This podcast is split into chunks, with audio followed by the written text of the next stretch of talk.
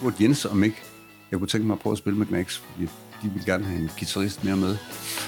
Og så prøvede jeg det, og så, ja, yeah, the rest is history. Ja.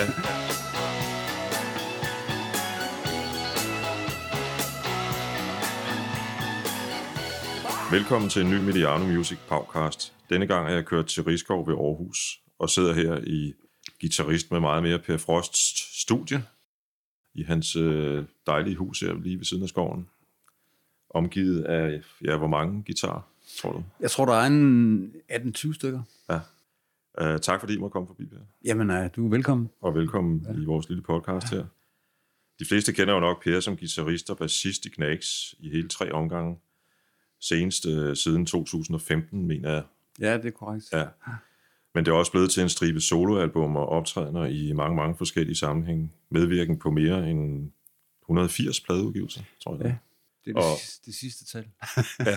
ja, det sidste, den sidste opgørelse. Ja. Det er ganske meget. Og mindst en hæderspris, nemlig Ken Gudman-prisen. Fra, ja. Det var 2005, tror ja. jeg.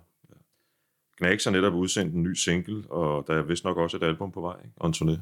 Jo, det er der, men der er ikke sådan lige nogen deadline på endnu. Nej. Så, men vi, er, vi har, Peter og jeg har jo været i gang øh, under, her, under coronaen med at, at skrive og indspille. Vi har faktisk lavet en hel masse af det her. Har fået det sådan delvist igen mixerprocessen, så nu var det ikke så længe, inden der skal ske noget på den front. Nej. Kommer den inden I begynder jeres turné, tror du?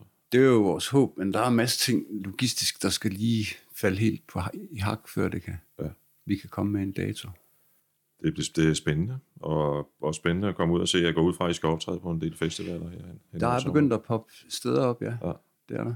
Jeg synes, vi skal begynde med at lytte til den nye single, uh, Kold Vinternat. Ja. Uh, og det er noget så sjældent som en Gnags duet. Det er en duet med en sejr. Ja, som ja. er fast medlem af, af Gnags Live, ja. ikke? Jo.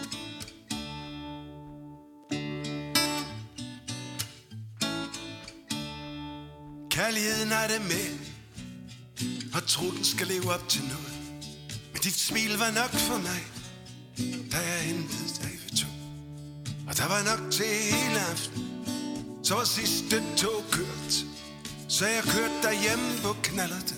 Har ikke et øje var tørt Og da jeg kørte hjem på knallerten Fra Hvidebæk Og sneen dansede På Bølling Kunne jeg mærke dine arme stadigvæk Som en gyldenkranse sol skinner min jakke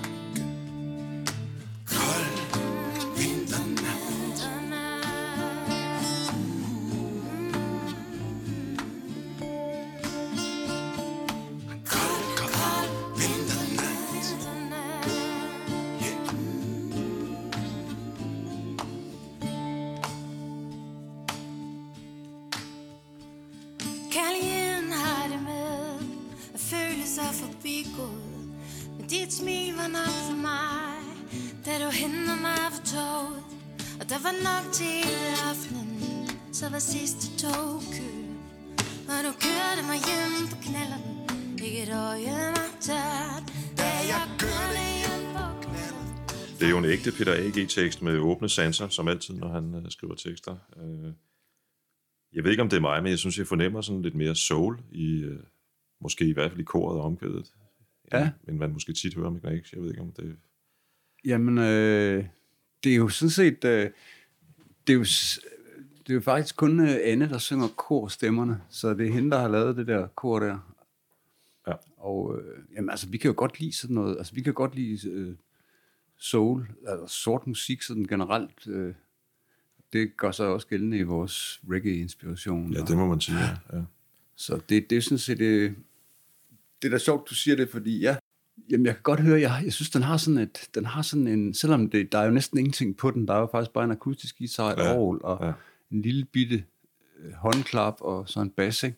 Men jeg synes stadigvæk, den har noget af det der, sådan lidt dybe swing, som, som, øh, som vi rigtig godt kan lide, og det er et dejligt nummer på den måde. Der er faktisk to Per Frost på den danske rockscene. Det er der. Nej, det, det er jeg glad for, at du siger. ja. Ej, det opdagede jeg meget tidligt, fordi øh, da jeg var en ung knøs og, og hørte, øh, hvad hedder det, øh, det var faktisk, hvad hedder de, Midnight Sun op i, i Starkladen. der var det jo Per Frost på sin Flying V Gibson der, som, som var en stor inspiration faktisk for mig på det tidspunkt der. Jeg må have været en 15-16 år eller sådan noget, da jeg hørte ham. Der var han jo, al- der var han jo allerede blevet sådan overgået i det der alternative, lidt hippie øh, musikmiljø omkring øh, Young Flowers og Skovsen Ingemann og hele den der danske sådan hippie-agtige hippie-rock-scene. Øh, men han var jo også med i Peter Belli helt tilbage i Le Rival og sådan noget. Så. Men øh, ja, jo, ham har vi. Og det har jo så også øh, betydet, at øh, jeg har fumlet lidt med, altså sådan identitetsmæssigt omkring, hvad hedder jeg egentlig, når jeg, når jeg er solist, ikke? Fordi jeg, jeg, jeg startede jo med at kalde mig Per Christian Frost, fordi jeg vidste, han var der. Og øh, jeg tænkte, at øh, for at der ikke skulle være alt for mange misforståelser, så måtte jeg hellere bruge mit mellemnavn også. Men øh, så forsvandt han ligesom ud af billedet i mange år, og så da jeg lavede en plade ved BMG, der blev enige om, at det var sådan lidt mere mundret med bare Per Frost. Så. Men så kom han tilbage igen, og så begyndte jeg at kalde mig Per Christian ja. Frost igen. så, så det eksisterer sådan lidt under. Der findes en øh, fin øh, optagelse på YouTube, hvor du spiller for, sammen med ham faktisk. Mm. Øh, sammen med Paul Halberg ja. og et band. Det er en fejring af Eric Claptons 70 års øh, fødselsdag. Ja. I, Amager Bio. i Amager Bio, ja. ja. Øh, hvis man godt kan lide lyden af elektrisk guitar, så, Så er der en masse. så er der rigtig meget af det Jeg der. tror, vi spiller oven i hinanden alle tre. Men faktisk med en vis... Øh, det, det er ikke sådan, det lyder sindssygt rodet, så vidt jeg husker. Nej, det var overhovedet ikke, nej, En skide flot aften, det var virkelig ja. fedt at være med til.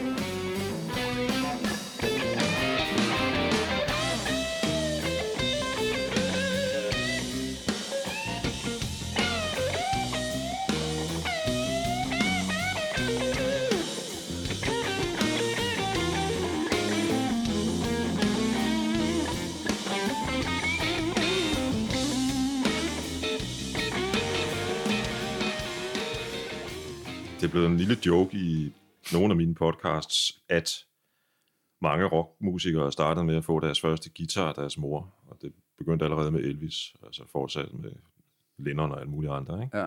Var det også sådan med dig i sin tid? Øh, nej, min første guitar, den sparede jeg selv sammen til øh, ved at være bydreng nede med min far. Han havde en købmandsbutik hernede i Aarhus. Øh, 109 kroner over ved Hagstrøm Musik i Vestergade. så det tog lidt tid at spare sammen. Det var sådan en spansk guitar, eller akustisk, du ved. Og så, nej, jeg, jeg blev faktisk sendt til klaver derhjemme. Øh, så både min far og mor havde et meget stort, øh, var faktisk musikere sammen, da de var unge. Vi havde et band sammen, og min far spillede faktisk lige til han satte træskoene, eller rettere sagt, han genoptog sit øh, violinspil, efter, efter han holdt op med at være købmand. Du har fået musikken ind fra Ja, allerede det fra har jeg, det har jeg helt sikkert, ja. Og, og debuterede som 13-årig, har jeg læst. Ja, Det, det, det var meget tidligt, da. Ja. Jamen, der kan jeg huske, så, altså min rigtige mor døde, da jeg var en, i 10 år gammel, tror jeg. Så blev min far gift igen med en dame, der hedder Grete, og hun var så øh, kasserer i banken. Og en af hendes kunder var ham, der drev Mundelstrup Kro, og noget, der hed Munkepoppen. Og, hun var sådan frisk på at sige, "Jamen, jamen Per, han spiller da. De har da et band, du ved. Ja, ja. Og så, øh, ja, nå, men det var da fint, sådan en drengeband der, det kunne da være meget fedt til sådan, de her sådan noget mælke, ja. mælkepoppen, ikke? sådan noget alkoholfri for de helt Ja. unge. Ikke? Ja, Mælke. Ja. Og så, så kom vi derud og spille. Og det, øh, der kom vi så til at spille en hel del ude, men det, der var vi jo ikke mere end de der, ja, den har nok været i 67, tænker jeg. Men du spillede vel i, altså faktisk en del år med det band, ikke? Altså, Jo, Beekeepers hed Ja, det. Bee, Beekeepers, ja. Ja, det, det lavede vi jo. Det var sådan rigtig, altså helt klassisk med, med dem fra ens klasse, og, og nogen fra parallelklassen. Så, Ja. Og så havde han nogle trommer, og så havde han en bas. Så, så sad man hjemme i en eller anden kælder, og fik det til at køre lige så Ja. stille. Det var jo ligesom, dengang jeg var barn, eller dengang man tidlig teenager, i der i, i 60'erne, det var jo det billigste, og det, altså det alle drenge, de skulle være med i en eller anden gruppe, fordi altså beatgrupper, pigtrådsgrupper, som de også blev kaldt, Mm. det var jo ligesom, øh, det svarer til sådan måske hiphopper i dag. Jamen, det, sådan var det dengang. Det var, det var det hotte af det hotte. Så, så vi gik jo i gang der, og, og der startede jeg egentlig med at, ja, jeg fortalte, at jeg havde selv sparet sammen til den der spanske guitar, det kan man godt høre, det var ikke rigtig sådan, sådan lød det sgu ikke det, der kom ud i radioen, så det var sådan noget, så var det Cesar, eller Donovan, eller en eller anden, øh, som lød på den måde, og det var ikke den vej, som vi ville gerne være, være et beatorkester. Så det endte så med, at i konfirmationsgave, der fik jeg så brugt de penge, jeg fik der til at købe en øh, bas. Det var mit første elektriske, Okay. en Høfner violinbas. Ligesom uh, Pauls Ja, McCartney. så. Faktisk årgangen ældre. Ja, okay. Nå, oven i købet. Ja, med bakelit, øh, bakelit øh, mikrofoner og, og sådan ret sjælden model faktisk. Åndssvagt, man er kommet af med den. Jo, og jeg kan lige tydeligt huske min far, og vi kørte op til Randers og købte den. Jeg kom hjem, jeg var pavestolt. Den sagde sgu da heller ikke noget. Det, bliver slet ikke, det der begreb om, at skal man også have en forstærker og en højtaler, du ved ikke? Sådan, øh, jeg ved ikke, om man havde forestillet sig, at man bare skulle stille den ind i, stikke den ind i en stikkontakt, og så, så var der bas, ikke? Det var sådan, altså, man skal huske på, at den tid der, det var sådan virkelig eksotisk, med sådan elektriske guitar og forstærker og sådan noget. Det var sådan helt, altså det var, det svarede til, til dengang computeren kom frem, eller, ja. eller hvad hedder det, de der spille Playstation, eller sådan, som jeg oplevede med min egen søn, hvordan det også var sådan noget teknologi, der kunne tænde, uh, sætte ild i en hver drenge. øh, Det, det var jo sådan en livsforandrende ting, ikke? Det var det, ja. ja. Så, så der, derfor så, øh, men, men det fik man så klart, så fik man også købt sig en, en basshøjtaler og en Gelose-forstærker, og så kom der noget lyd ud af det. Så I blev gradvist øh, bedre og bedre udrustet, eller udstyret i bandet? Der. Ja, ja. Og så, så ret hurtigt, så, øh, fordi vores lead-guitarist gik ud, så jeg kunne spille guitar også. Så begyndte jeg at spille, øh, så blev det en seksstrenget. Ja, ja. Og synge også, ikke? Så det var ligesom mig, der blev ham, der skulle synge og spille. Jeg har jo set, når du spiller live, der spiller du på en ældre, nogle gange i hvert fald på en ret gammel guitar. Ja, ja det må være min Telecaster Thin Line, du tænker på. Der. Ja, det er det nok, ja. ja. Øh, Jo, Er den, er den tilbage fra 70'erne? den er fra 74, tror jeg. Okay. Den købte jeg fra ny, så den står lige derovre. Ja. den har altså også været rundt om, om jorden, han har sagt et par gange. Øh, ja, men den har også været brækket halsen og alt muligt. Men den er, du ved, den, det er sådan en, en skøn all-round guitar, der, der både kan, kan, kan bruges til rock og rock og country. Ja. Country og western. Country og Western, ja. som man sagde engang. Ja, som man sagde engang, ja. Ja. Og det er også noget med, med, med man vender sig til, til et bestemt gribbræt og sådan den action, der er på den. Så Ja. bliver det sådan ligesom grundgitaren. Men jeg bruger det også, den har jo sine begrænsninger, så, men jeg, som du kunne se, så har jeg en hel masse, fordi det er jo ikke altid, man lige vil have den samme. Men altså, jeg bruger den meget tit, den- jeg bruger den som grundguitar. Jeg kan sige til, til lytterne, der står et pedalboard her ved siden af mig, der også er Ja. pænt stort. Det er også pænt stort, ja. Ja. Og jeg har egentlig indtryk af, når jeg lytter til dine øh, soloplader, at den musik, du sikkert hørte, blandt andet dengang, stadigvæk fylder noget. Altså dermed ikke sagt, at du ikke er i udvikling, fordi som vi kommer til at snakke om, så er der mange forskellige sådan, stilretter repræsenteret på dine soloplader, mm. men, men, men, men altså, der er jo genindspilninger, for eksempel af et par Dylan-numre på nogle af dine plader, ikke? og der er et J.J. Cale-nummer. Ja. Der er et, øh, ikke mindst et Joni Mitchell-nummer også. Ja. Øhm, så et eller andet sted, så, så, så ligger det stadigvæk i bagagen. Det gør det. Men det er også, øh, jeg hørte faktisk for nylig, at, øh, at på Spotify, der er 70% af al den musik, der bliver streamet, det er gammel musik. Det Men der er jo sket et eller andet med musik også, eller det ved jeg ikke, det, det er sådan noget, jeg har svært ved at udtale mig om, fordi når man selv bliver gammel, eller du ved, nu er jeg jo 67, ikke, og man har oplevet rigtig meget, så, så vil man jo tale ud fra, fra den mængde af musik, man har hørt, og det, man har været oppe på, og sådan, og hvor meget kan man rumme. Altså, var det ikke uh, McCartney, der havde den her uh, Memories Almost Full til en eller anden som titel på, på, Jo, på, på, en plade. Ikke? Det synes jeg er meget godt, det der, fordi altså, der er jo meget musik, selvom, okay, selvom jeg, man, er, man har været Beatles-fan, eller Stones-fan, hold kæft, der er meget musik, eller Dylan, der er meget musik, man, man når jo ikke at høre alting. Altså, der er jo masser af ting at gå på opdagelse i. Hvis man også kan lide at høre noget jazz en gang imellem, så er der jo endnu mere. Der er jo virkelig mange plader, der også kan, kan lyttes til der. Og, og jeg tænker bare, at det er noget med, hvad for et sprog man har tilegnet sig, og hvor, hvad for et sprog man kan udtrykke sig i. Det, det der er med musik, det må jo handle om, at man skal kommunikere. Man skal jo kommunikere nogle følelser, eller noget, noget indhold. Mhm. Og det skal man ligesom gøre i, i en ramme, eller i en genre, eller i et sprog, som, som lader en være fri, lader ens sjæl få lov til at være i det, sådan at, at der ikke er nogen noget, der forhindrer en i at udtrykke sig.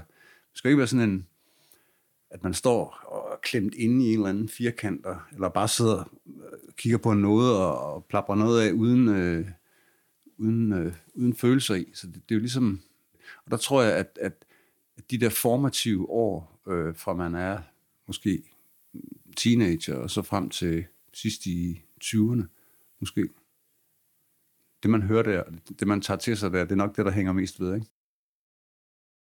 På et tidspunkt læste jeg Lars Muls bog, Drengen, der, giver, nej, Drengen, der gav den blinde sine øjne, som er en slags biografi. Okay. Og der nævner han en aften på Trinbrættet, som der var et musiksted, der hed Ja. her i Aarhus, Ja.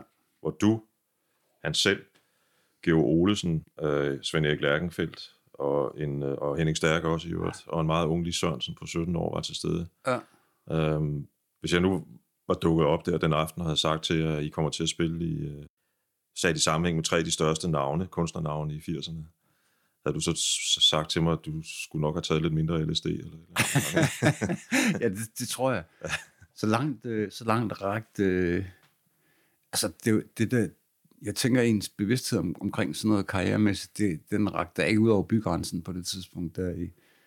Altså, Trinbrættet var jo et... Øh, det var egentlig sådan et øh, jazz, kombineret jazzhus og galleri, som så var på vej til at gå nedenom og hjem, men hvor vi så var nogle grupper, der, der faktisk overtog det på den måde. Det var blandt andet min, altså ikke Beekeepers, men jeg havde et, et efterfølgende band, der hed Viola. Og så var der, jamen Taurus var der, øh, Det senere TV2. det senere TV2, ja, Svend Gavl. Øh, så var der Saratoga Jazz Band, så var der noget Irish Stew. Der var sådan forskellige bands, som, øh, jeg tror, vi var otte bands. Vi overtog det ved, at vi spillede gratis dernede en uge, hvert band. Nå, okay. Så det var to måneders gratis musik, så havde vi overtaget stedet. Så lavede vi det, der hed musikernes booking ovenpå. Og der, der var faktisk Svend Gavl, der, der startede med at sidde der okay. som booker. Så det var sådan et, det var den der gør det selv tid, der var ikke, altså, Var det der, du kom i kontakt med Gnags første gang? Egentlig? det var faktisk, øh, det, var, det var faktisk også i den periode der, men det var, det var så fordi, at vi havde jo alle de her, øh, som du selv nævner, altså sådan jam-konstellationer. Indian Tree, tror jeg det hed, det var en, der hed Ole Kyl, som egentlig var saxofonist i øh, Blue Sun. Han havde sådan et fritidsband som, øh, for ham selv, hvor så Jens, øh, Peter ikke storbror, og så spurgte de mig på et tidspunkt, om jeg ville med ud og spille, og den måde så kom Jens og mig sådan lige til at snakke, og så spurgte Jens, om ikke jeg kunne tænke mig at prøve at spille med Knacks, fordi de ville gerne have en guitarist mere med. Og så prøvede jeg det, og så, ja, yeah, the rest is history. Ja, ja, det kan man jo sige. Ikke? Der var en lille afstikker til Blue Sun. Der var en afstikker til blueseren. Det var så også, fordi det var der midt i 70'erne, og der var nogle spor, som sådan, hvor det, hvor det sådan, det som man kunne sige, det hele, hele musikken kunne, før den tid, der kunne hele musikken godt være ind under den samme hippie-hat. Men der begynder sådan at komme sådan, jeg kan huske, vi var sådan meget faldet i den der, sådan lidt hønsestrik med kun at spille akustisk, og det, det begyndte at kede mig helt vildt meget, og jeg skulle så spille mandolin, og, og, og meget akustisk guitar, og jeg købte også den der, sådan lidt, den der blev sådan... Øh, Det er en stilguitar, den stil, ja. Det begyndte sådan at gå lidt for meget i den retning der, til sådan, jeg synes, at det udfordrede mig. Jeg ville egentlig hellere over i sådan noget lidt mere funkagtigt. Øh. Ja. Og der var det så, Blue Sun var jo et fremragende, øh, når det ellers virkede, han sagt. det, var, det var lidt spændende at komme med i det der, fordi Ja, det, var, det, det blev sådan lidt mere, hvor man gik ned i rytmegruppen, og, og ligesom tog fat i det. Ikke? Og sådan, øh, det var også fra den tid, hvor Paul Ehlers kom med den legendariske øh, bemærkning, eller læresætning. Det der med, om det svinger. Halv tempo i understillet, drenge. Halv tempo i understillet. altså den der med, at den tunge og den, den hurtige, de ligesom var bundet sammen i sådan en tight øh, fornemmelse. Ikke? Fordi meget beatmusik, det er jo sådan noget lidt flyvsk. Hvis Ja. ja. du hører sådan noget Ja. ja. Grateful Dead, eller...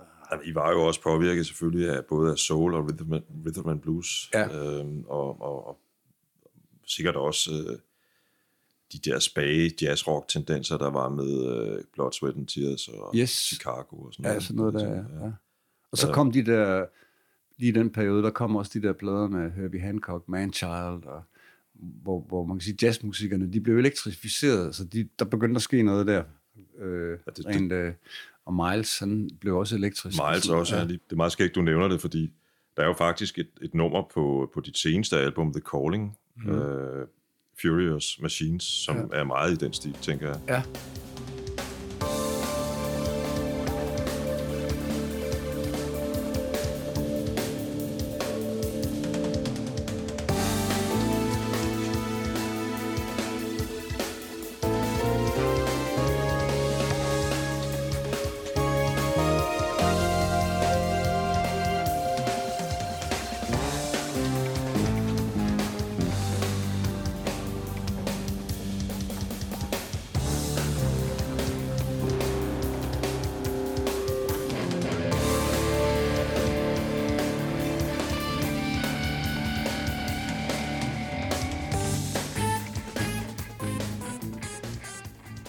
Altså sådan noget, jeg kommer til at tænke på John McLaughlin, som jeg Ja, var tvangsindlagt til, til da jeg gik i gymnasiet. ja, ja. ja.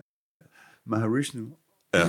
ja. Det har jeg også haft en stor glæde af at lytte til. Altså, øh, jeg vil sige, nogle af dem, som i den, den øh, fusionsbølge øh, bølge der, som jeg havde mest fornøjelse af, det var måske nok Weather Report i virkeligheden. Altså, Savi Nulles kompositioner, synes jeg var helt uovertruffende, fordi de havde det der med, der kørte sådan noget hurtigt noget. Dun, dun, dun, altså de havde sådan en, der var sådan en suspense og sådan en, spænding i deres musik, og så nogle, nogle temaer, som var meget i ørefaldende. På det tidspunkt, hvor du så tilbage i Knags, der er Knags jo inde i en stor udvikling. Altså både musikalsk og forretningsmæssigt, kan man sige. Eget pladestudie og, Ja. ja. og selskab og så videre. Ikke? Den første plade, vi laver hjemme i baggården, det er jo øh, den, der hedder Det er det.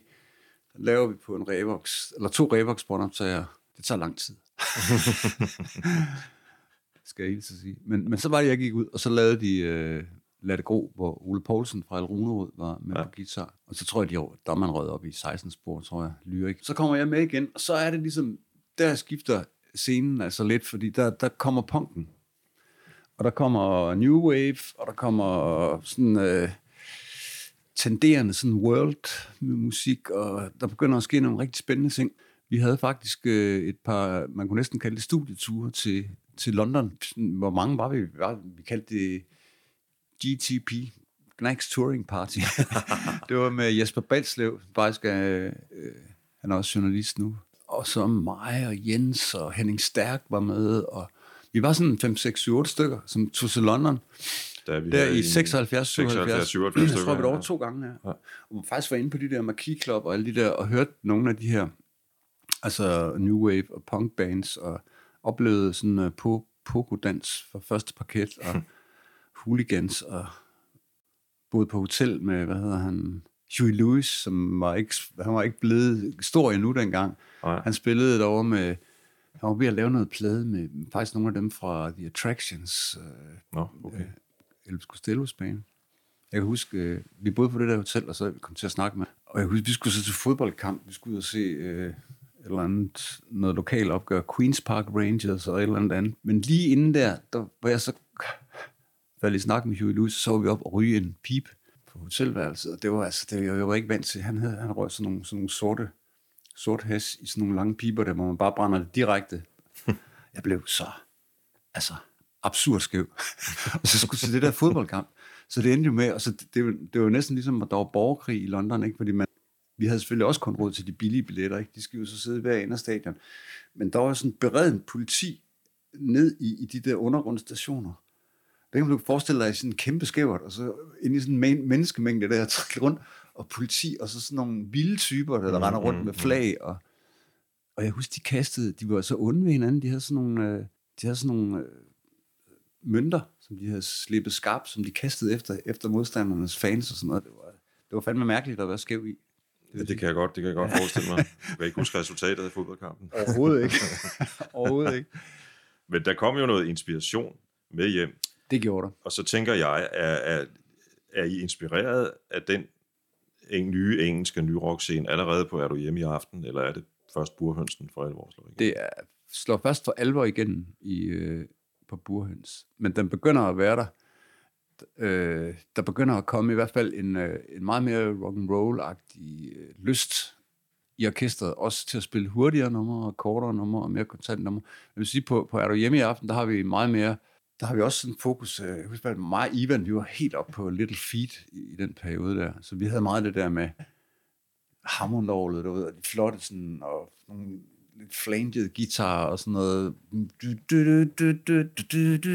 sådan noget, lidt mere, øh, faktisk sådan noget, det er jo sådan noget New Orleans, Texas, Ja, der er vi jo-. Der er vi jo henne California. i, i det, som man, man, der er vi henne i, i det, man nogle gange betegner rhythm and blues, ikke? Altså, Jo, som er ja. sådan en soul rock blanding. Ja, lige præcis, ja. ja hvor, hvor man begynder at, at ane de der sådan lidt mere bluesede og, og, Ja. og så også... Allman Brothers. Allman Brothers, ja. Det var også, de var måske lidt mere hvide i det, når man tænker efter. Men der havde vi da også, øh, de havde, de havde det her fantastiske nummer, som hed... Hvad var det, hed? Ramblin' Man, tror jeg. Ja, nemlig, ja, ja, præcis. Fedt Og der, jeg kunne godt tænke mig at spille et nummer, fordi din solo på Du skriver og spørger, mm. har, jeg, har jeg bemærket mig. Og mere end jeg skulle, det skal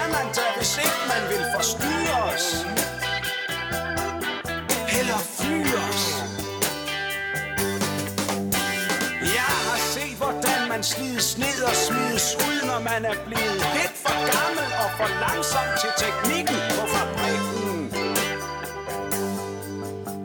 Sådan har jeg set os alle sammen bruge chancerne, vi fik. Set os tabe gang på gang og dog blive ved at spille med for fuld musik.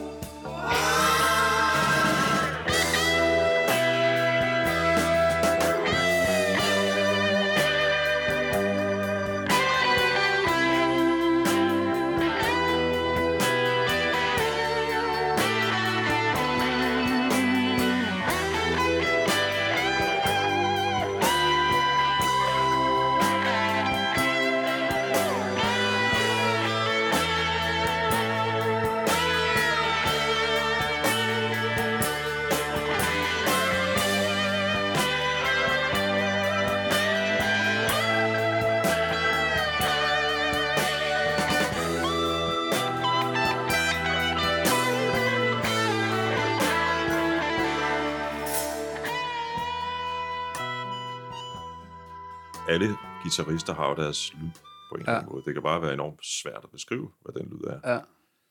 Og jeg synes, den, den, du synger meget, og det gør du også på det her nummer med din guitar. Ikke? Ja. Den, hvis man skulle sige, sætte et ord på, ville det være synger for mit vedkommende. Ja, ja. Der, er en, der er en lille touch af noget David Gilmour, synes jeg også, Ja, ja. på det der tidspunkt. Mm. Ikke? Men er det et ord, du sådan kan, kan genkende? Det, det har jeg hørt før.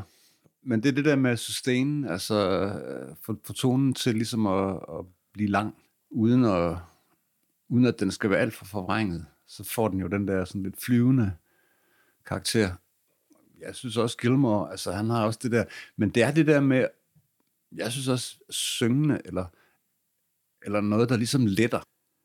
Du har næsten besvaret mit spørgsmål allerede på nuværende tidspunkt, for jeg har nogle gange tænkt på, øh, hvor, hvor kollektivt det egentlig var i Knags. Og når, når, når du siger, jamen både, så for eksempel du og Ivan havde noget inspiration fra Little Feet, ja. altså så kan jeg jo godt høre, at, at selvfølgelig havde I også noget at skulle have sagt med musikken. Ja. Altså det var jo Peter, der kom med teksterne. Ja, ja, ja. Men det var sådan en kollektiv proces i studiet. Når Ja. Jo, men, men det har altid været metoden. Altså, det har altid været Peter, der har skrevet teksten og kommet med akkorderne til en melodi. Så er vi så øh, gået i øvelokalet og har, har påvirket det i en eller anden retning. Øh, noget af det blev aldrig til noget. Noget blev lavet helt om. Ren mu- musikken blev lavet helt om. Altså, det er jo sådan en som, som Rytme Hans. Det, det var noget helt andet. Det var sådan, altså, Peter, han har jo en, øh, en sådan lidt mere, han er meget i akkorderne, øh, jeg vil ikke sige højskole, men det er sådan, du ved, det er sådan koral harmoniseret på, på, på sådan en, en dansk sang agtig måde, ikke sådan lidt? ja. Ligesom man kender fra Kim Larsen, og, og, og det, det har jo noget, det kan jo noget, og det er jo noget, der, der, der synger i vores hjerter. Men, men hvis man vil koble det med, med rhythm and blues, så skal man altså finde et eller andet øh, sted inde i midten, som, som begge to hviler sig ind i. Og, og det har jo så endte jo så med for vores vedkommende tit at blive noget med, at, at man øh, minimerede akkorderne, og så fandt en basgang, så man siger, okay, den kører i det her tempo, og tonarten er der. Lad os prøve at lave en basfigur, som kan ligge og svinge i sig selv. Og så kommer akkorderne, og så kommer melodien. Vokset op med tyksov, skrækmars og vinerbrød. Fandt sig selv i skyggen fra en løb pegefinger. Snoede linje,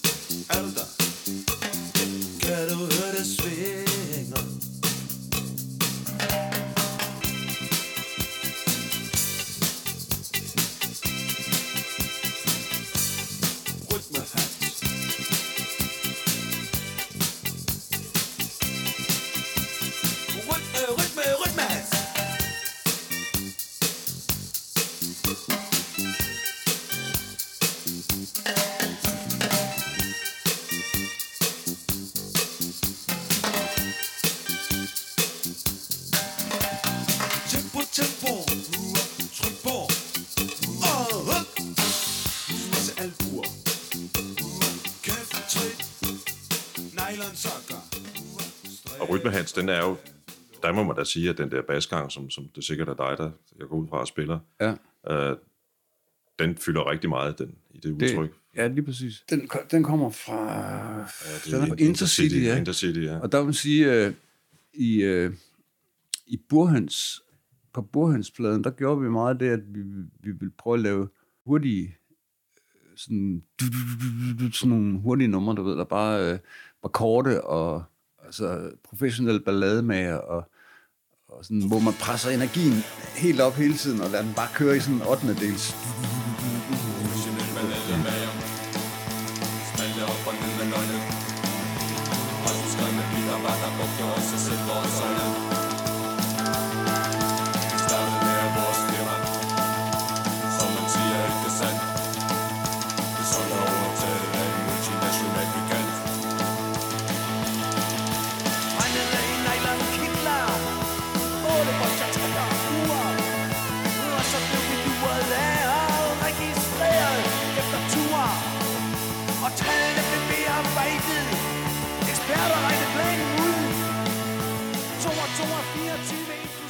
Og det havde vi jo også haft sindssygt succes med live, fordi det giver jo en, en hæftig energi i et lokale, når man spiller sådan der.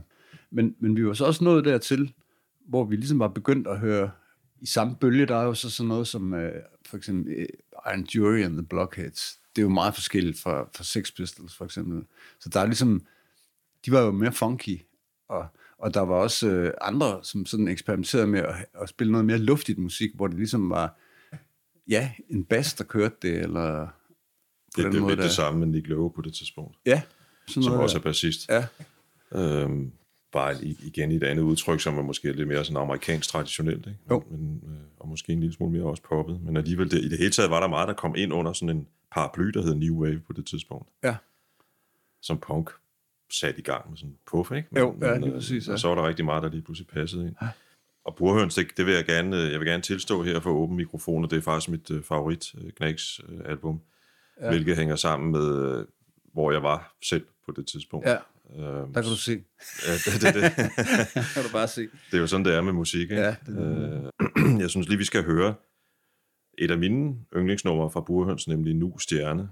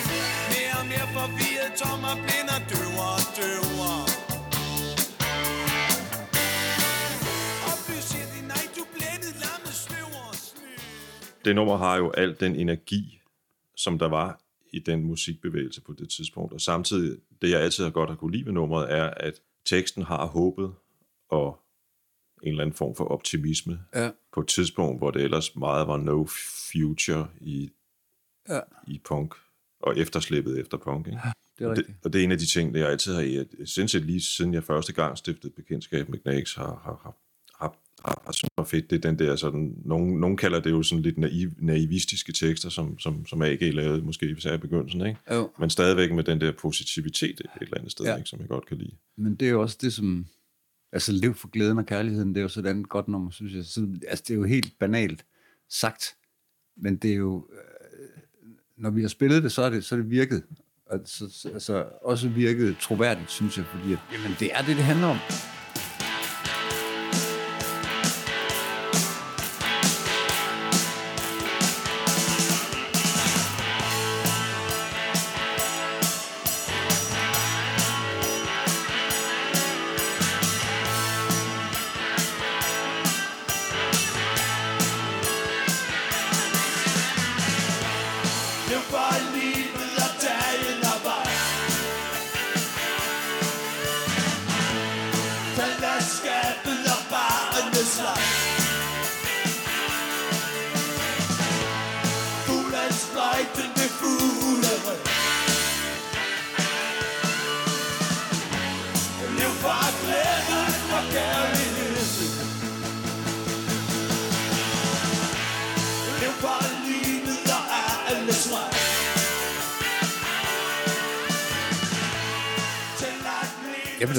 Bekende mig til, til den form for, for hippie-drøm. Altså sådan noget som Imagine med Lennon. Altså det er jo også det rene.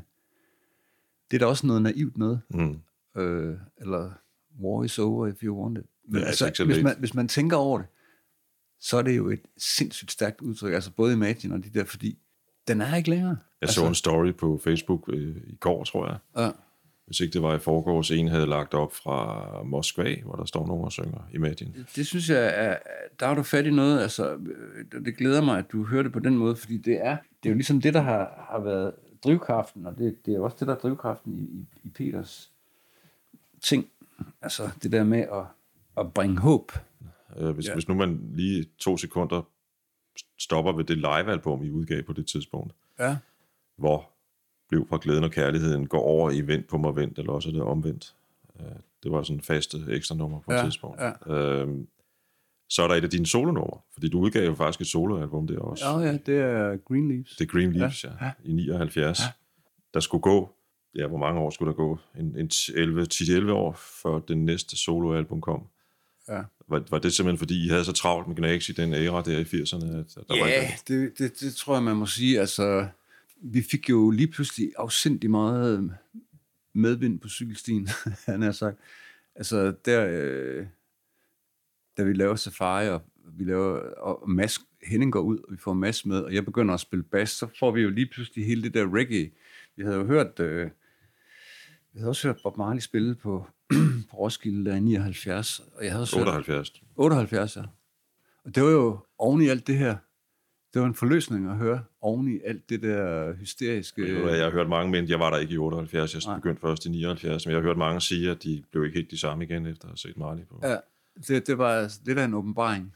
Jamen, der tænkte jeg, der, der, det var jo sådan bare, wow, det var sådan lidt ligesom, at oven på alt det her hvidmands øh, vrede musik, øh, på en eller anden mærkelig måde, øh, sådan det der lidt firkantede, byagtige neonlys og fanskær og sådan læderjakke.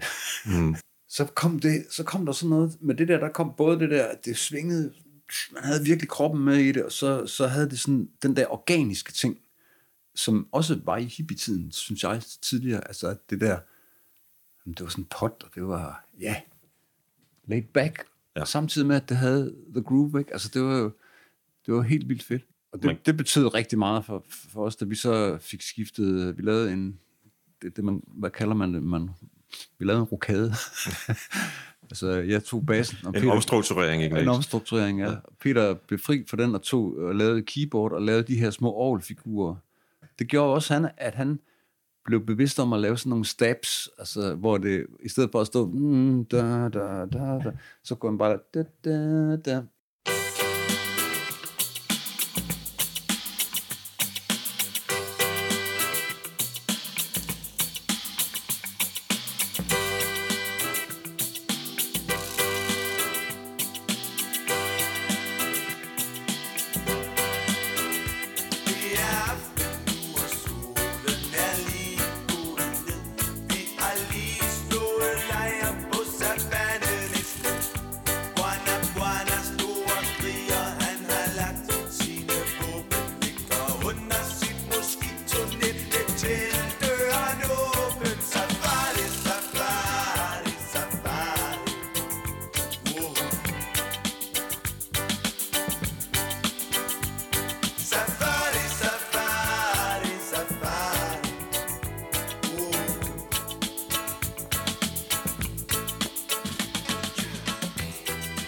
Uden sammenligning i øvrigt, men det er jo sådan, det, det peger jo også tilbage til sådan noget uh, kind of blue næsten, ikke?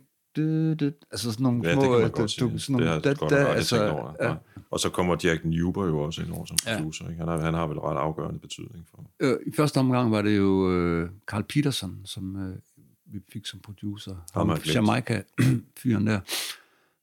Han havde været i studiet øh, og produceret et, et, øh, engelsk reggae-band, der hedder Steel Pulse, som øh, i øvrigt skulle låne min lejlighed, da de skulle over at lave den her blad. Jeg glemmer aldrig, det var totalt cheese and chong. Jeg står og kigger ned på gaden, hvor på tredje sal nede i Vestergade, så, så kan jeg godt se, der kommer den der sådan en Rover 3500, de der Scotland Yard biler der, med engelske nummerflader. Sådan, sådan, der, der er sådan her et stykke tilbage. så sidder der bare otte sorte fyre derinde, ikke? og deres øh, den sødeste af dem alle sammen, det var ham, der styrede, selvfølgelig både styrede bilen, og var deres sådan manager, eller Ja. han vejede 200 kilo i sig selv, eller halvanden Okay, okay, ja. Så det er langt, og da de så holder dernede, så åbner det, så kommer der bare sådan en røg ud. så de sidder, de fyrer fra morgen til aften, ikke? Så tænker okay, jamen altså, her skal bo seks mand, jeg tror jeg flytter ned til, øh, til Lisbeth Jørne her, næste tre uger. Men det var, det var der, han, fordi de kendte ham der, øh, Carl Peterson, som jo også havde arbejdet med at producere, han havde faktisk produceret noget af øh, sangen på The Wailers, Okay. Ja. Han havde været omkring, han kom jo også dernede fra Jamaica. Vi havde jo lyttet rigtig meget til reggae og fundet ud af det her med sådan det der tunge, du ved, sådan Wailers med, med, med det der, man stortrummen ligger henne på. Det var lille trummen plejer at ligge, eller hvordan det er, ikke? Ja. Øh, og vi havde sådan nogle numre, hvor vi synes, det var, det var sådan, det lød sgu ret sådan rigtig reggae. Så så ham der, Carl Petersen, nej, nej, nej, nej, vi skal spille, vi skal spille det på jeres egen måde. Og det var faktisk, han gjorde faktisk, at vi, vi øh, ikke, ikke sådan, vi lærte at, at, at elske os selv som sådan en bastard, mm. hvis man kan sige det på den måde. At vi blev ret hurtigt klar over, at vi skulle ikke sådan spille rigtigt. Det skulle ikke være sådan, vi skulle ikke tage de samme øh, ting, som var gængs i sådan Jamaica reggae. Vi skulle, vi skulle udvikle det i forhold til vores eget. Så det ikke kun var reggae, men også rock og, og mere poppet ting. Alle jeres, jeres plader i den her æra frem mod øh, Knækses første pause, som man så må sige, har jo det hele. Der er ballader og rock, afro også for den sags skyld, og reggae. Ja. ikke? Så, så, Og så, Cuba. Ja, og Cuba, ja. Ja. ja. Så, så det kan jo godt, det kan jo godt se, at det er da også rigtigt set af ham. Helt sikkert, fordi, fordi øh, jeg ved ikke, om han, om han har ret, det kan jeg ikke vurdere, men Peter Tosh har jo engang sagt, at øh, man skal overlade det til folk fra Jamaica at spille reggae, ja. og, og så finde sin egen måde at gøre det på. Ja, ja, men det tror jeg, han har helt ret i. Øhm, men det er ikke desto mindre, det giver jer jo en enorm popularitet. Ja. Altså, jeg ved ikke, hvad, hvad, vil du, hvad, hvad, hvad, hvad anser du egentlig for, hvis man skal bruge det udtryk, at være jeres gennembrudsalbum? Sådan. Jamen, det tror jeg faktisk er burhøns. Det kan jeg huske, det var første gang, vi solgte over 10.000 eksemplarer, og hvor man sådan kunne se, at folk havde skåret burhøns på, på, med spraymaling rundt om på plankeværker og sådan noget. Så var man godt klar over, at okay, nu er det ved at være ude i en lidt bredere... Ja, så havde vi også vi havde nogle ture til... Vi blev jo også sådan... Vi var pisse gode live jo, der, i den periode der, så, og vi spillede nogle hæftige ture også i Tyskland. Så vi fik, vi fik jo, altså, vi fik jo så spillet sammen på en fantastisk måde, men, men, men altså sådan, hvad, hvor det sådan bliver rigtig stort, det er jo så der, hvor, der, hvor vi skifter, og Mads kommer med, og vi begynder også at lave, altså fra Safari, den tror jeg solgte 25.000 eksemplarer. Det var første gang, vi fik en sølvplade. Og så kom X-pladen, det var så guld, og så platin, og så blev det sådan på platin i mange år. Ja. Fordi så havde vi ligesom etableret, og så begyndte vi også at få de der kæmpe store gigs med Grøn Koncert, og På det tidspunkt, der, som du siger, I var skide gode live. Jeg kan, jeg kan afsløre, at jeg så, til dem, der lytter med, jeg så Knæks, øh, jeg tror, det er omkring 30 gange, øh, mellem 79 og 82. Så hvis I forventer den her klassiske, meget neutrale og objektive journalist, så, så er det ikke helt det, er ikke denne podcast, man skal finde, man skal finde vedkommende. Øhm, og, og det, I udviklede jo også jeres sceneshow meget på det tidspunkt, altså med, Ja. ja. med, med lysshowet. Jo, jo, jo. Øh, det gjorde vi. jeg kan huske, CV sagde engang, helt tilbage i 70'erne, at øh, han følte jo, at han stod på skuldrene af alt det, som Gasolin og Shubidua havde skabt omkring det med et sceneshow. Ikke? Mm. Og det kan man vel sige, det var så det, som I tog til det næste level et eller andet sted, ikke? Ja, Ja, ja. Det næste niveau. Vi, vi havde jo sådan set også kontakter ind til Gasolin, øh, fordi Ulf Fals var deres lydmand. Og ham, ham havde, han havde rejst med Gnax helt tilbage til Thylejren. Så han, han var en af de, de venner, som vi også besøgte, og han lavede faktisk noget af vores lys der, da vi i 82, da vi spillede på Roskilde, og, og lavede meget af vores øh, lysdesign på det tidspunkt der. Øh, og han var jo, det, det var jo, altså, hvad kan man sige, der skal man så igen huske, at vi er i en periode, hvor, hvor det der med at, at, i det hele taget at have et, et, et flot lys, og have et, et godt PA, som kan spille flot i en sportshal eller hvor som helst. Det var ikke noget, der stod sådan rundt omkring. Det var jo gasolinen de første til at købe. De købte jo deres eget. og, og det gjorde vi også. Vi kørte jo også rundt med, Mm. med kæmpe altså glancing øh, PA-anlæg og, og, og lysaggregater, fordi når man kom frem, der var ikke noget. Altså, vi havde alt lortet med selv. Og I var, I, I var Mixerpult og... iværksætter, kan man sige, Ja, på det tidspunkt. så vi var iværksættere, og, og det har jeg også altid godt kunne lide ved Knacks, det der, men altså, okay, hvis vi vil gerne lave en plade, men der er ikke nogen, der vil skrive kontrakt med os, okay, så laver vi et studie selv og laver en plade. Nå, men der er ingen, der vil udsende, okay, så laver vi et pladselskab. Altså den der måde at gå til tingene på, den har altid tiltalt mig meget, fordi altså, ellers så kan man godt ende i sådan en form for passiv klunk, eller sådan en offeragtig, øh, bare sådan, så, og så glider tingene væk, og så går tiden, og så sker der ikke en skid. Øh, der, der må man sige, at, øh, at det, det har Knacks været rigtig gode til, øh, at, at have det der initiativ til. Og kommer også til at høste frugterne, kan man sige. Ja, så i, i det, den- det gav jo også, vi var jo, når man kigger tilbage på det, så var vi jo også frontløbere på det. Når vi snakker om, om, om, hvad der har haft sat ting i gang, altså jeg tænker, når man snakker med de fleste danske guitarister, øh, så kommer de på et eller andet tidspunkt uværligt til at nævne øh, de to ord, Frans og Beckerli. Mm. Var du også, øh, hvad kan man sige, inspireret af ham? Øhm, ikke sådan, nej. Jeg synes egentlig mere, at øh, jeg kunne godt høre, at, så ville jeg, at det var Hendrix. Jeg kunne høre i ham, uden at være det, øh, hvis du forstår, hvad jeg mener. Så, men jeg vil sige, at gas, altså, det, jeg synes ikke, jeg skal, jeg vil ikke pille nogen ud fra gasolinen. De fire sammen, de var fantastiske. Altså, Toren, øh, mit daværende band Viola, vi havde, øh, havde chancen for at varme op til dem i, i Randershallen og op i Stakladen. Der, der kunne man bare se, altså, jamen altså, det, bare, det lød bare som det skulle. Altså, Mm. der var ikke nogen supermusikere der, men der var lige præcis øh, fire gutter, som, som, som havde et udtryk sammen. Nu har jeg også undervist en del på kons i, øh, i samspil, og jeg har altid øh, det der med, at, at individuel kunden øh, på instrumenter, det er jo fantastisk. Men det kommer jo lidt til at, at blive sådan, at, at hvis alle folk bliver sådan bare pisse dygtige på sådan, på sådan en skolastisk forstået måde, og man lærer ud af det samme, så bliver det sådan noget, man har hørt før, eller en variant over, eller du ved, sådan next level af noget, der er blevet endnu sværere.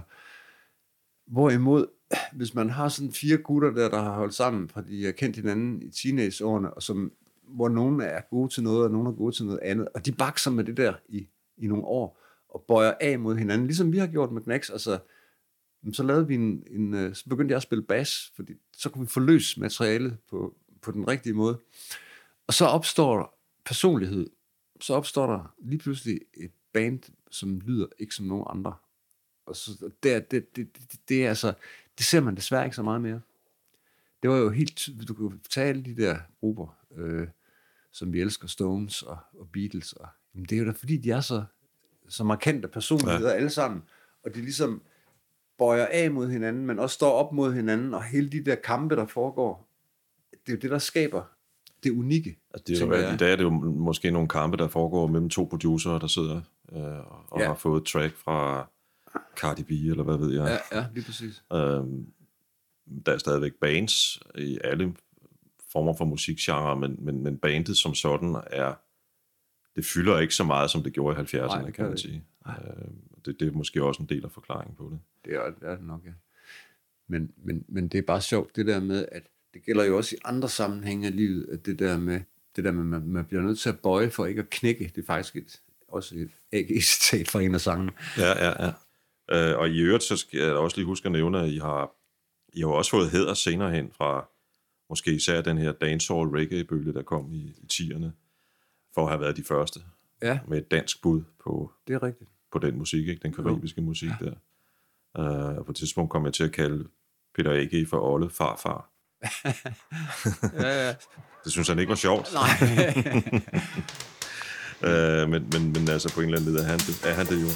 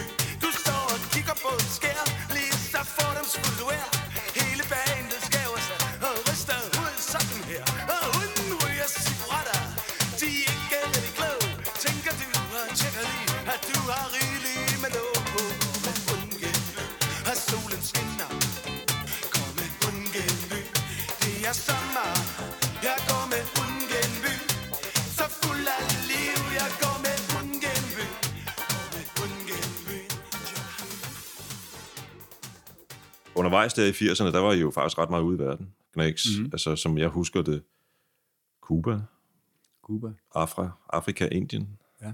ja. Kina, det er først senere, ikke? Eller? Jo, der var jeg ikke med. Nej. Men det giver jo selvfølgelig også noget inspiration at komme ud og... Helt sikkert.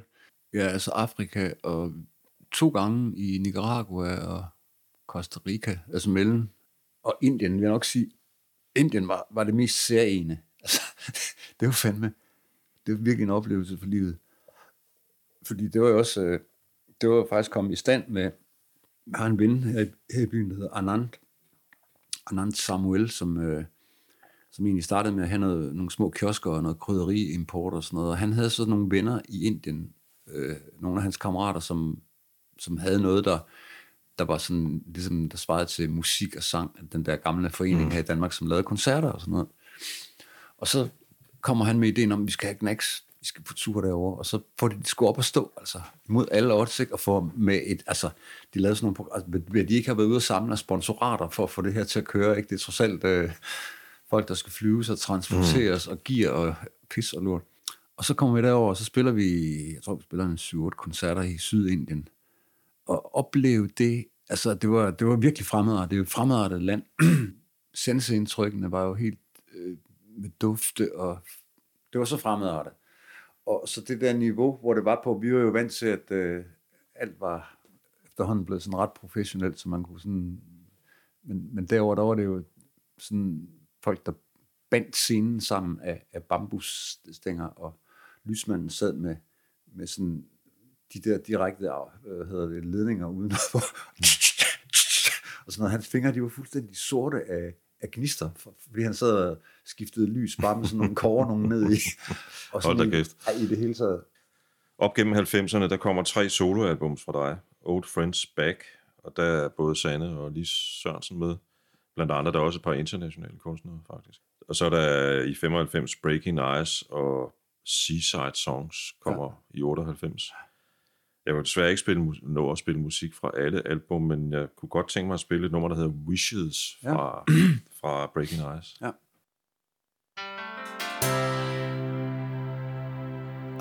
In the desert on a cold black night.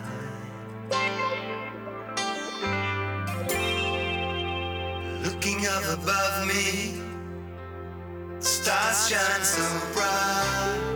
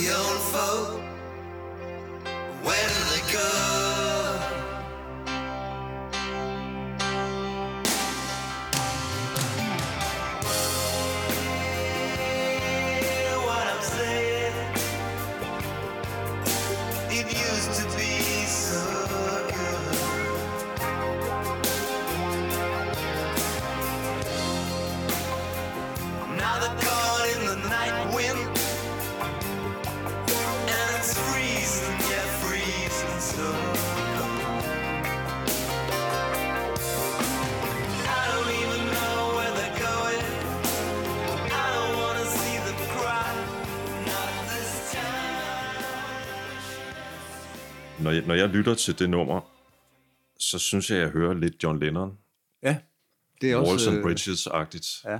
Det, oh ja, det er en af mine yndlingsplader. Jamen altså, det, øh, det kan jeg da kun give dig ret i. Altså, det har vi også ligesom snakket lidt om før, at han har, han har skulle betyde meget, fordi i den der, jeg synes, hans soloplader, dem, når jeg kigger tilbage, dem, dem, dem lyttede jeg rigtig meget, altså Mind Games, uh, Imagine og ja, Walls and Bridges.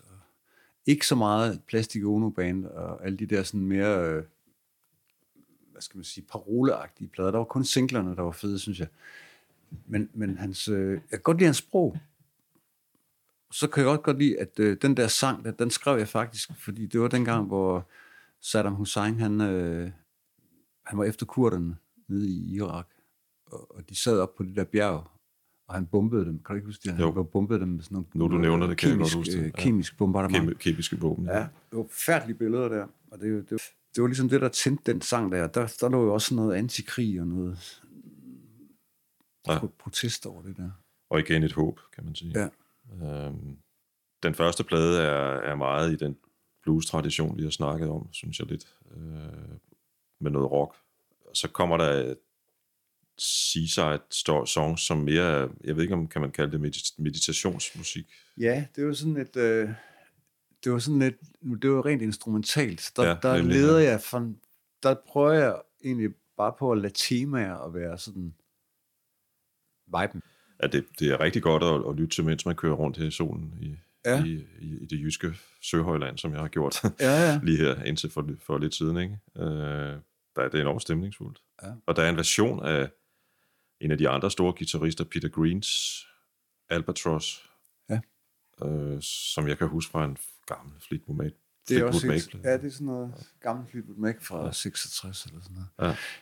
Den, øh, den spiller jeg sgu stadigvæk live. Det, det, det kan et eller andet, det nummer der. Og, og det, den røg også med på sådan en compilation, som netop øh, hed sådan noget med Chill. stress, øh, no Stress, stress, ja. eller sådan et eller andet. Ja, ikke? ja. Altså, fordi det, det med at få pulsen ned. Ikke? Og det, det sådan i det hele taget, synes jeg meget der, i den periode der, der havde det der med, at man, det var bare det der med at lade sig hvile ind i sådan nogle lidt mere meditative, sådan lidt langsommere tempo, sådan lidt blot.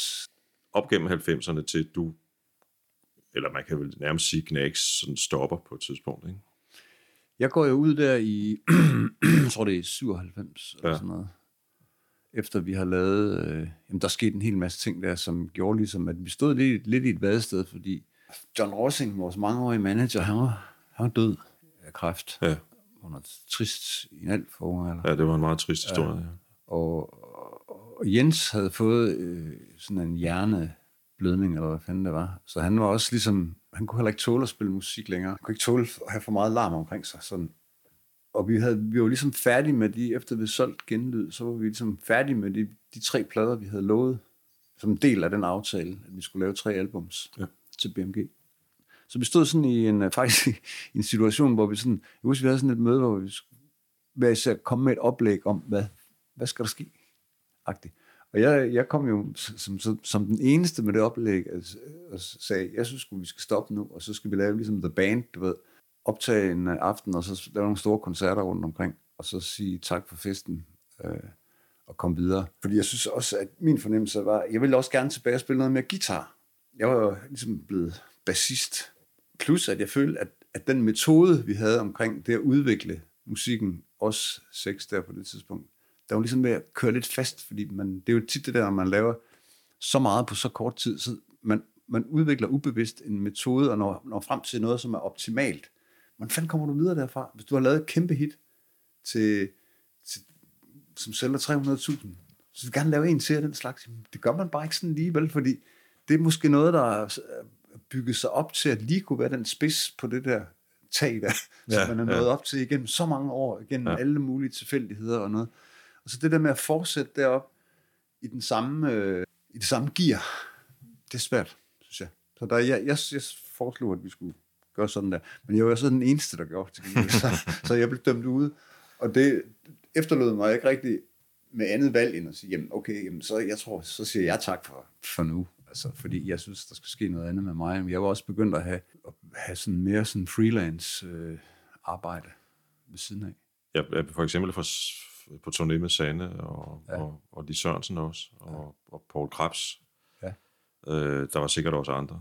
Øh, inden inden vi, vi snakker lidt om det, så, så synes jeg, der er en, en begivenhed, man ikke rigtig kan komme udenom, når det handler om dig og guitar, nemlig at du har spillet på scenen sammen med B.B. King på et Ja. tidspunkt. Det var faktisk også lige omkring den tid der. Ja.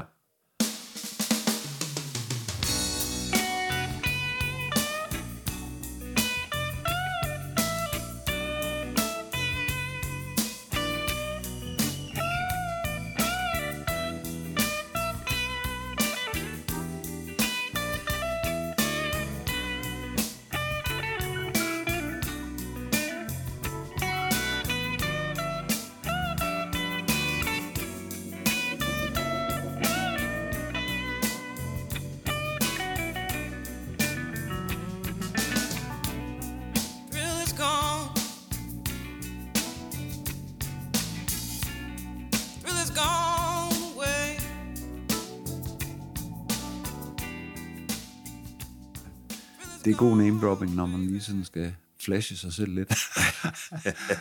Ej, Du er velkommen. Du er velkommen. Ja. Men det, det var jo, altså, det, det lyder jo også af- noget, og det var en fantastisk oplevelse, det vil jeg først og fremmest sige. Altså, han kom jo der, jeg havde overhovedet ikke snakket med ham, inden han kom ind på scenen. Han havde været syg, han kom lige fra Göteborg eller et eller andet, og han var forkølet. Jeg stod bare og trippede der med min forstærker, og jeg har fået min gamle ven Lars Poulsen til at komme og hjælpe med at rulle den der Marshall ind, og så skulle jeg bare ind og sidde der. Og så, øh, så ind på scenen, så jeg, jeg, var, jeg var mega nervøs, fordi der, mm. i min hjemby, der sidder 3.000 mennesker i Scandinavian Center, og B.B. King og hele hans band, og alt det der, hele situationen. Og jeg havde øvet så meget, at jeg havde ondt i fingrene, og jeg synes bare, der var alt, alt var imod mig. Øh, Så, så, så kommer B.B. King, han har sådan en rigtig sådan mormor, kødfuld hånd, stor, stor, sådan sort. Så tager han mig i hånden. Så kan bare mærke den der varme der. Shhh, lige så stille. Så er der bare helt ro på. Og så er det bare, så er det bare ligesom, nå ja. Så, mm. ved, så det var bare blues, havde jeg sagt. Øh, Så det var, så fik man bare de der desinger øh, inden med et nummer. BB flat. A minor. og så uden at vide rigtig, hvad, hvad det sådan kom til at gå ud på. Ja, ja, ja. Men jeg blev hængende i koncerten der, så, og vi havde, ja, vi, vi, vi havde nogle, nogle rigtig gode øjeblikke, synes jeg. Så det var, det var en stor oplevelse. Jeg synes, vi skal for at få lidt øh, live stemning med dig på ind i podcasten, lytte til øh, Paul Krebs solo, CD og DVD, ja. øh, hvor du er med, og den er optaget i Horsens Nye Teater. Og så har jeg bare valgt et af mine øh, farver- foretrukne Krebs-numre, nemlig øh, Morrison, Dylan og Elvis. Ja.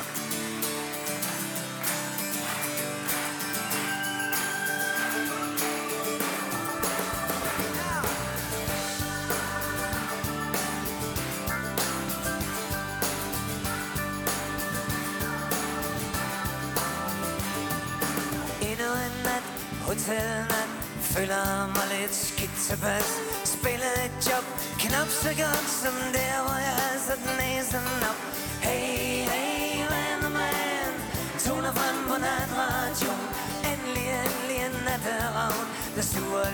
længsel, suger savn. Dylan og Elvis Synger always on my mind. Som om en hemmelig ven har bestemt det. Jeg tager det med på vejen.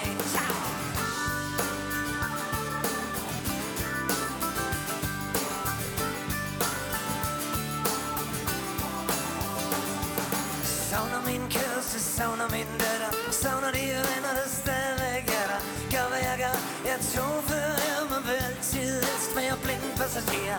Hey, hey, venner, Toner frem på natration Endelig, endelig en natteravn Der suger længsel, suger savn. Moisen, Dylan og Elvis Synger always on my mind Som om en hemmelig vand har bestemt det. Jeg tager det med på vejen. Ciao!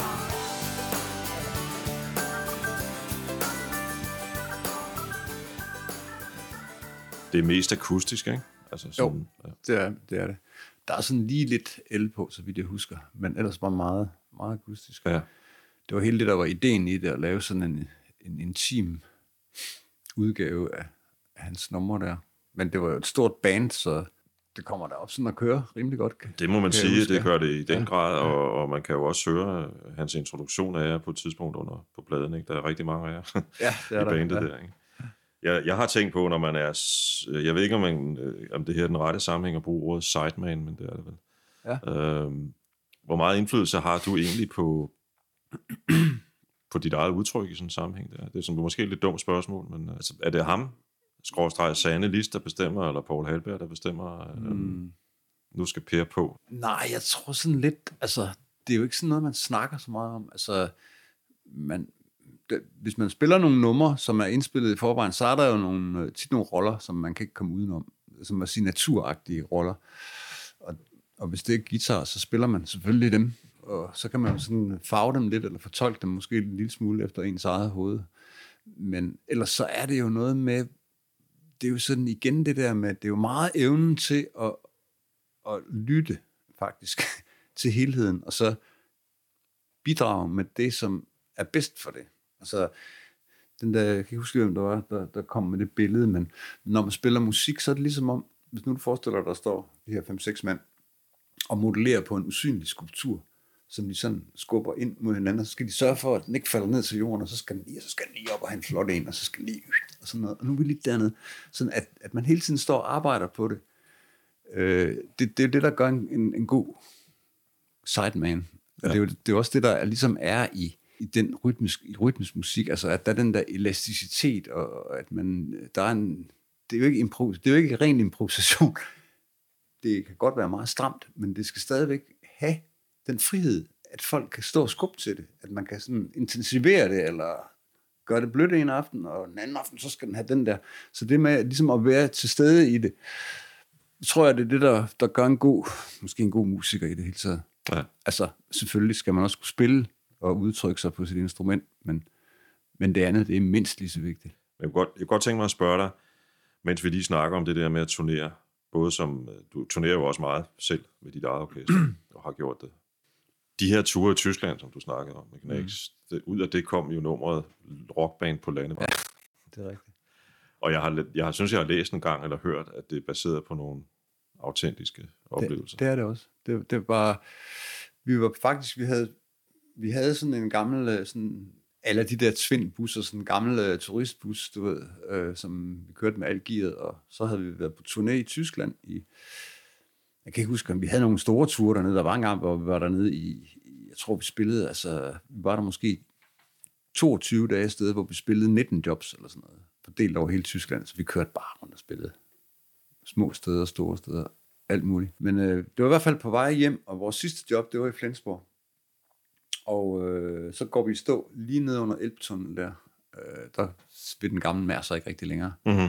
Og, og så sker der jo det der med, ja, øh, det, det er jo Tyskland, så der er heldigvis nogle dy, dy, dy, og, og du ved, der, er, Ja. der kommer nogen og hjælper og sådan noget, og, ja. men folk bliver jo lidt paranoia over det der med, med kulilte, og man sidder der i sådan en bus der, der alt er gået dødt midt i sådan en stærkt trafikeret nede under en kæmpe stor flod. ikke?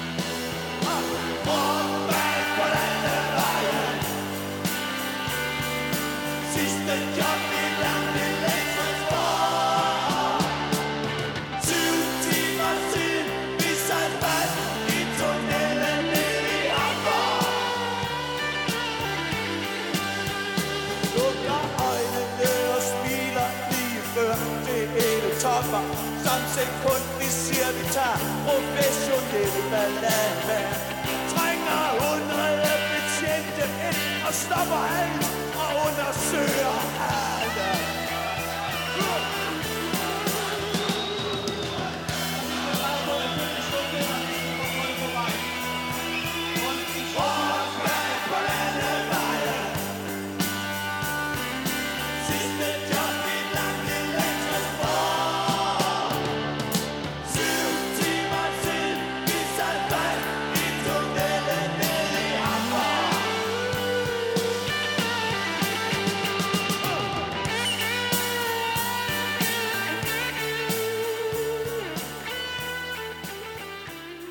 historien er, så, så, sætter, så kommer vi til at sidde op på sådan en rabat, du ved, og gearet bliver pakket om i en kassevogn, som bliver kørt op, og, og og så bliver vi så, siden han kørte i taxa op på fuld hammer, så kommer vi jo så i gang derop, øh, så som om dagen ikke har været begivenhedsrig nok, så da vi så nåede godt ind i sættet, så lige pludselig så hele, hele spillestedet omregnet, omregnet, omringet af, af bevæbnet politi.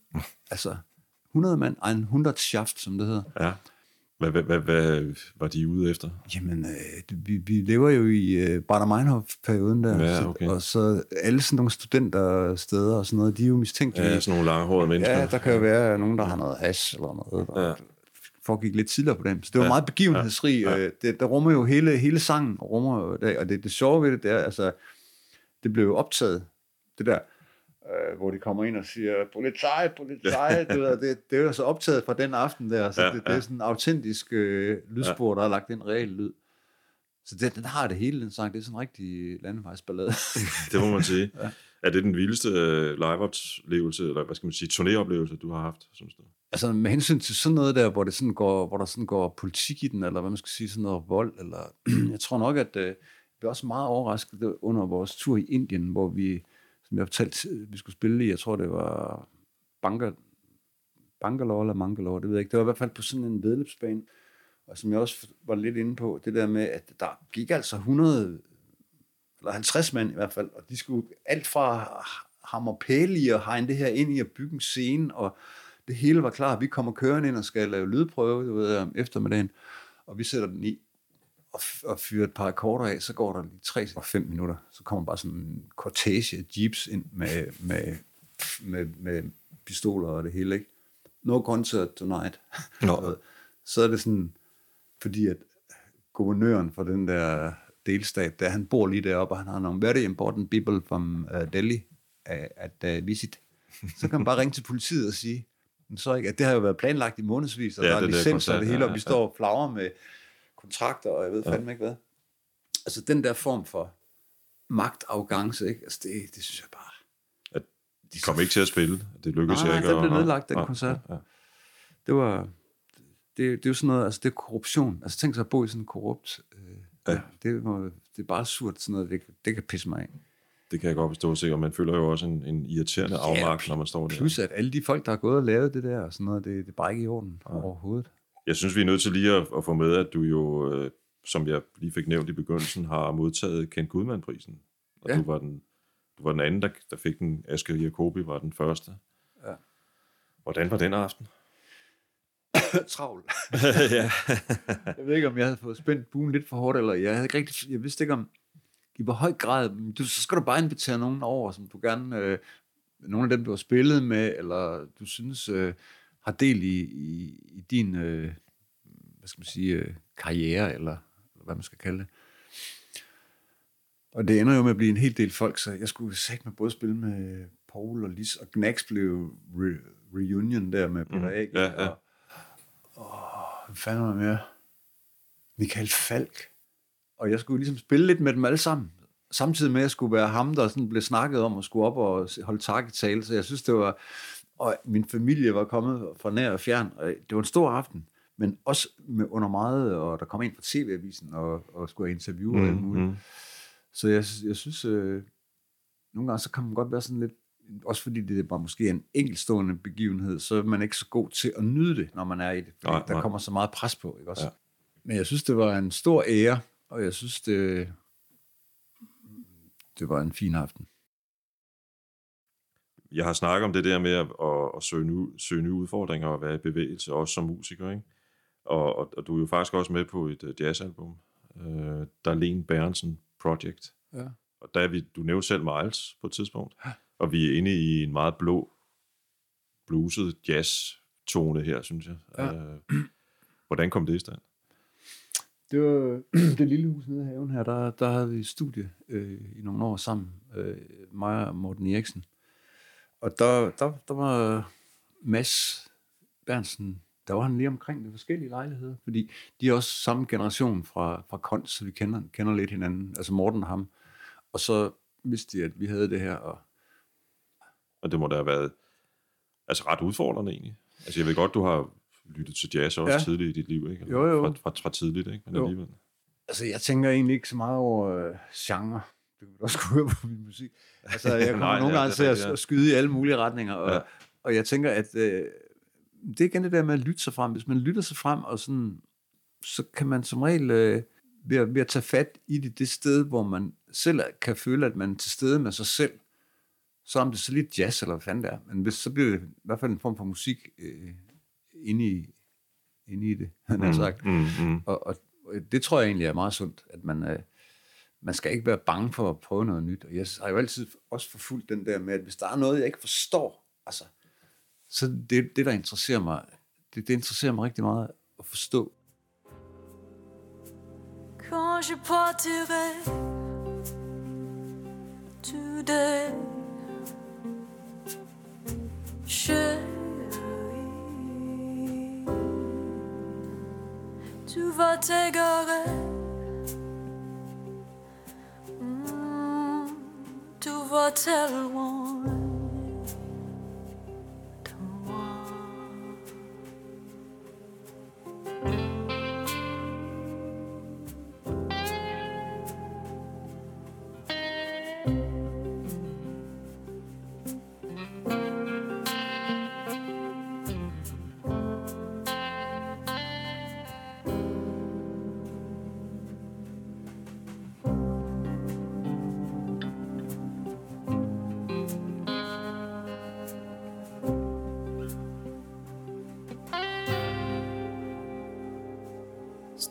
out the window, oh, the rain's pouring down. Listen to the window,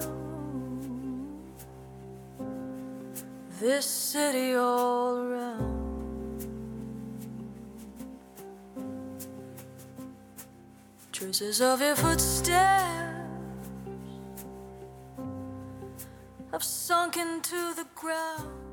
lytter, har lyttet rigtig meget til Schofield og Mike Stern og Pat Messini og sådan nogle der, for jeg synes, altså, hvis man endelig skal sådan noget ud i, og, og hvem er god til at spille guitar, så, så er det jo sådan nogle der. Ja, de, ja, de, ja. de, de, det er jo altså, Det er jo også fordi, men jeg ved godt, det er kunst, ikke, men det er jo også håndværk. Ikke? Det tager er, man- det, det, det er meget, altså, sådan en som Schofield, det, er- det er jo simpelthen, uh, han er jo et svin på den der spade der. Svin på spaden, ja. på dit album, When the Time is Right, der, der virker det til sydlandet som om, at du har opstillet et dogme for dig selv der. Det skulle optages på relativt kort tid, ikke? Jo. Øhm, det var, øh, det lavede vi ude i Feedback-studiet. Ja. Som, øh, faktisk øh, ret kort tid før det lukkede. Jamen, der havde vi, så havde vi bare fire dage eller fem dage derude, tror jeg, og så spillede vi de her numre. Det er rigtigt. Det, det, det album, det er lavet ret hurtigt, der på den måde der. Og så er det så, så, er det så lagt bagefter, så er der gjort noget mere ud af sangen, og lavet nogle dubs og mixet. Sådan. Men, men selve grundindspilningen, det, det klarede på. Og igen, som du selv sagde lige før, ikke? øh, genremæssigt er vi sådan lidt rundt omkring Ja. forskellige... øh, Men det er også det der, fordi der havde jeg fået et fast band på det tidspunkt der med min turné. Jeg startede jo, øh, selvom jeg har lavet soloplader siden 79, og der er nogle gange gået 10 år imellem, begyndte jeg faktisk først at spille rigtig ude med det i 2008. Det vil sige, der har jeg været omkring 54 år gammel. Det er sådan en ret høj alder at begynde, og så nu skal jeg også til at være live, Ja, debutant. live med mit eget som solist. Ikke? Ja. Så, og det er der så gået, øh, jamen nu er der så gået de der 10-12 år med det. Og så, øh, men der på det tidspunkt, der, der har jeg ligesom fundet en fast gruppe, hvor vi, en kvartet, som, øh, som var, lyder pis godt, og vi kunne arbejde hurtigt. Og, Er du sådan en, der sidder og skriver numre hele tiden? ja, der er altid et eller andet. Ja. Det er der. Der er altid et eller andet. Så, så det er naturligt for dig også at udgive album? Ja, det er det. Selvom det... jeg har jo også det, jeg synes jo også det der, når man laver musik og, og har mulighed for, nu om dagen, det er jo rimelig let at få indspillet nogle ret gode ting. Synligt for mig.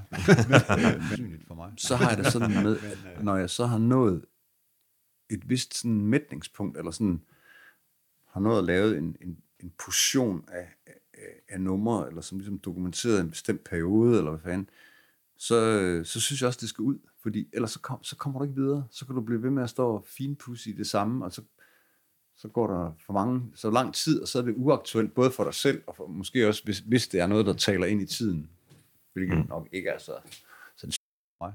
men men øh, forstå mig ret. Altså, så mister det sin... Øh, det skal helst også... Man skal materialisere det.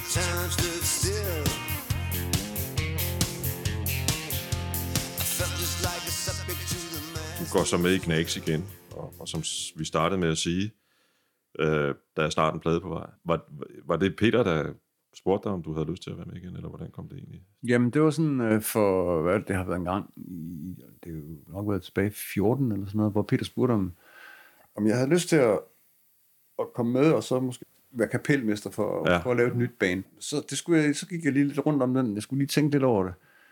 Øh, og så kom jeg egentlig frem til, at øh, det ville jeg gerne, fordi jeg, jeg har jo egentlig, man tænker over, hvor meget tid man har brugt af sit liv. Jeg er så selv 25 år eller 20 år, man har brugt på at være med til at skabe de her fede numre. Og man kan se, at de lever stadigvæk derude. Og så det der med at bare komme ud og spille dem, sådan, inden man øh, bliver alt for tusind gammel. Ikke? Det kunne da være, det kunne da være en fed, fed Ja. ting at gøre. Og så også være med til, at, som du selv siger, at være musical director, som det også hedder. Ikke? Jo, jo, altså, så, fordi jeg har jo haft, øh, det har Peter måske også haft i tankerne, fordi jeg har jo også været, fungeret som kapelmester ved forskellige lejligheder. Præcis, Skanderborg Festival. Ja, Skanderborg Festivalen, og Oplever du også den der, altså jeg kan huske, jeg så jer på jeres første turné, som nu er syv år siden efterhånden.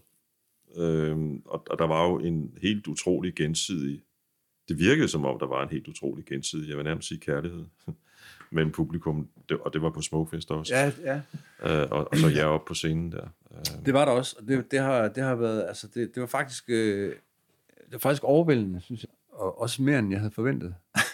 altså, det var kommet mega mange mennesker, Ja. når vi spillede, og, og folk var virkelig glade for at, at, at, at høre de numre der, og jeg tænker, at øh, det, det bliver man bare taknemmelig over, synes jeg.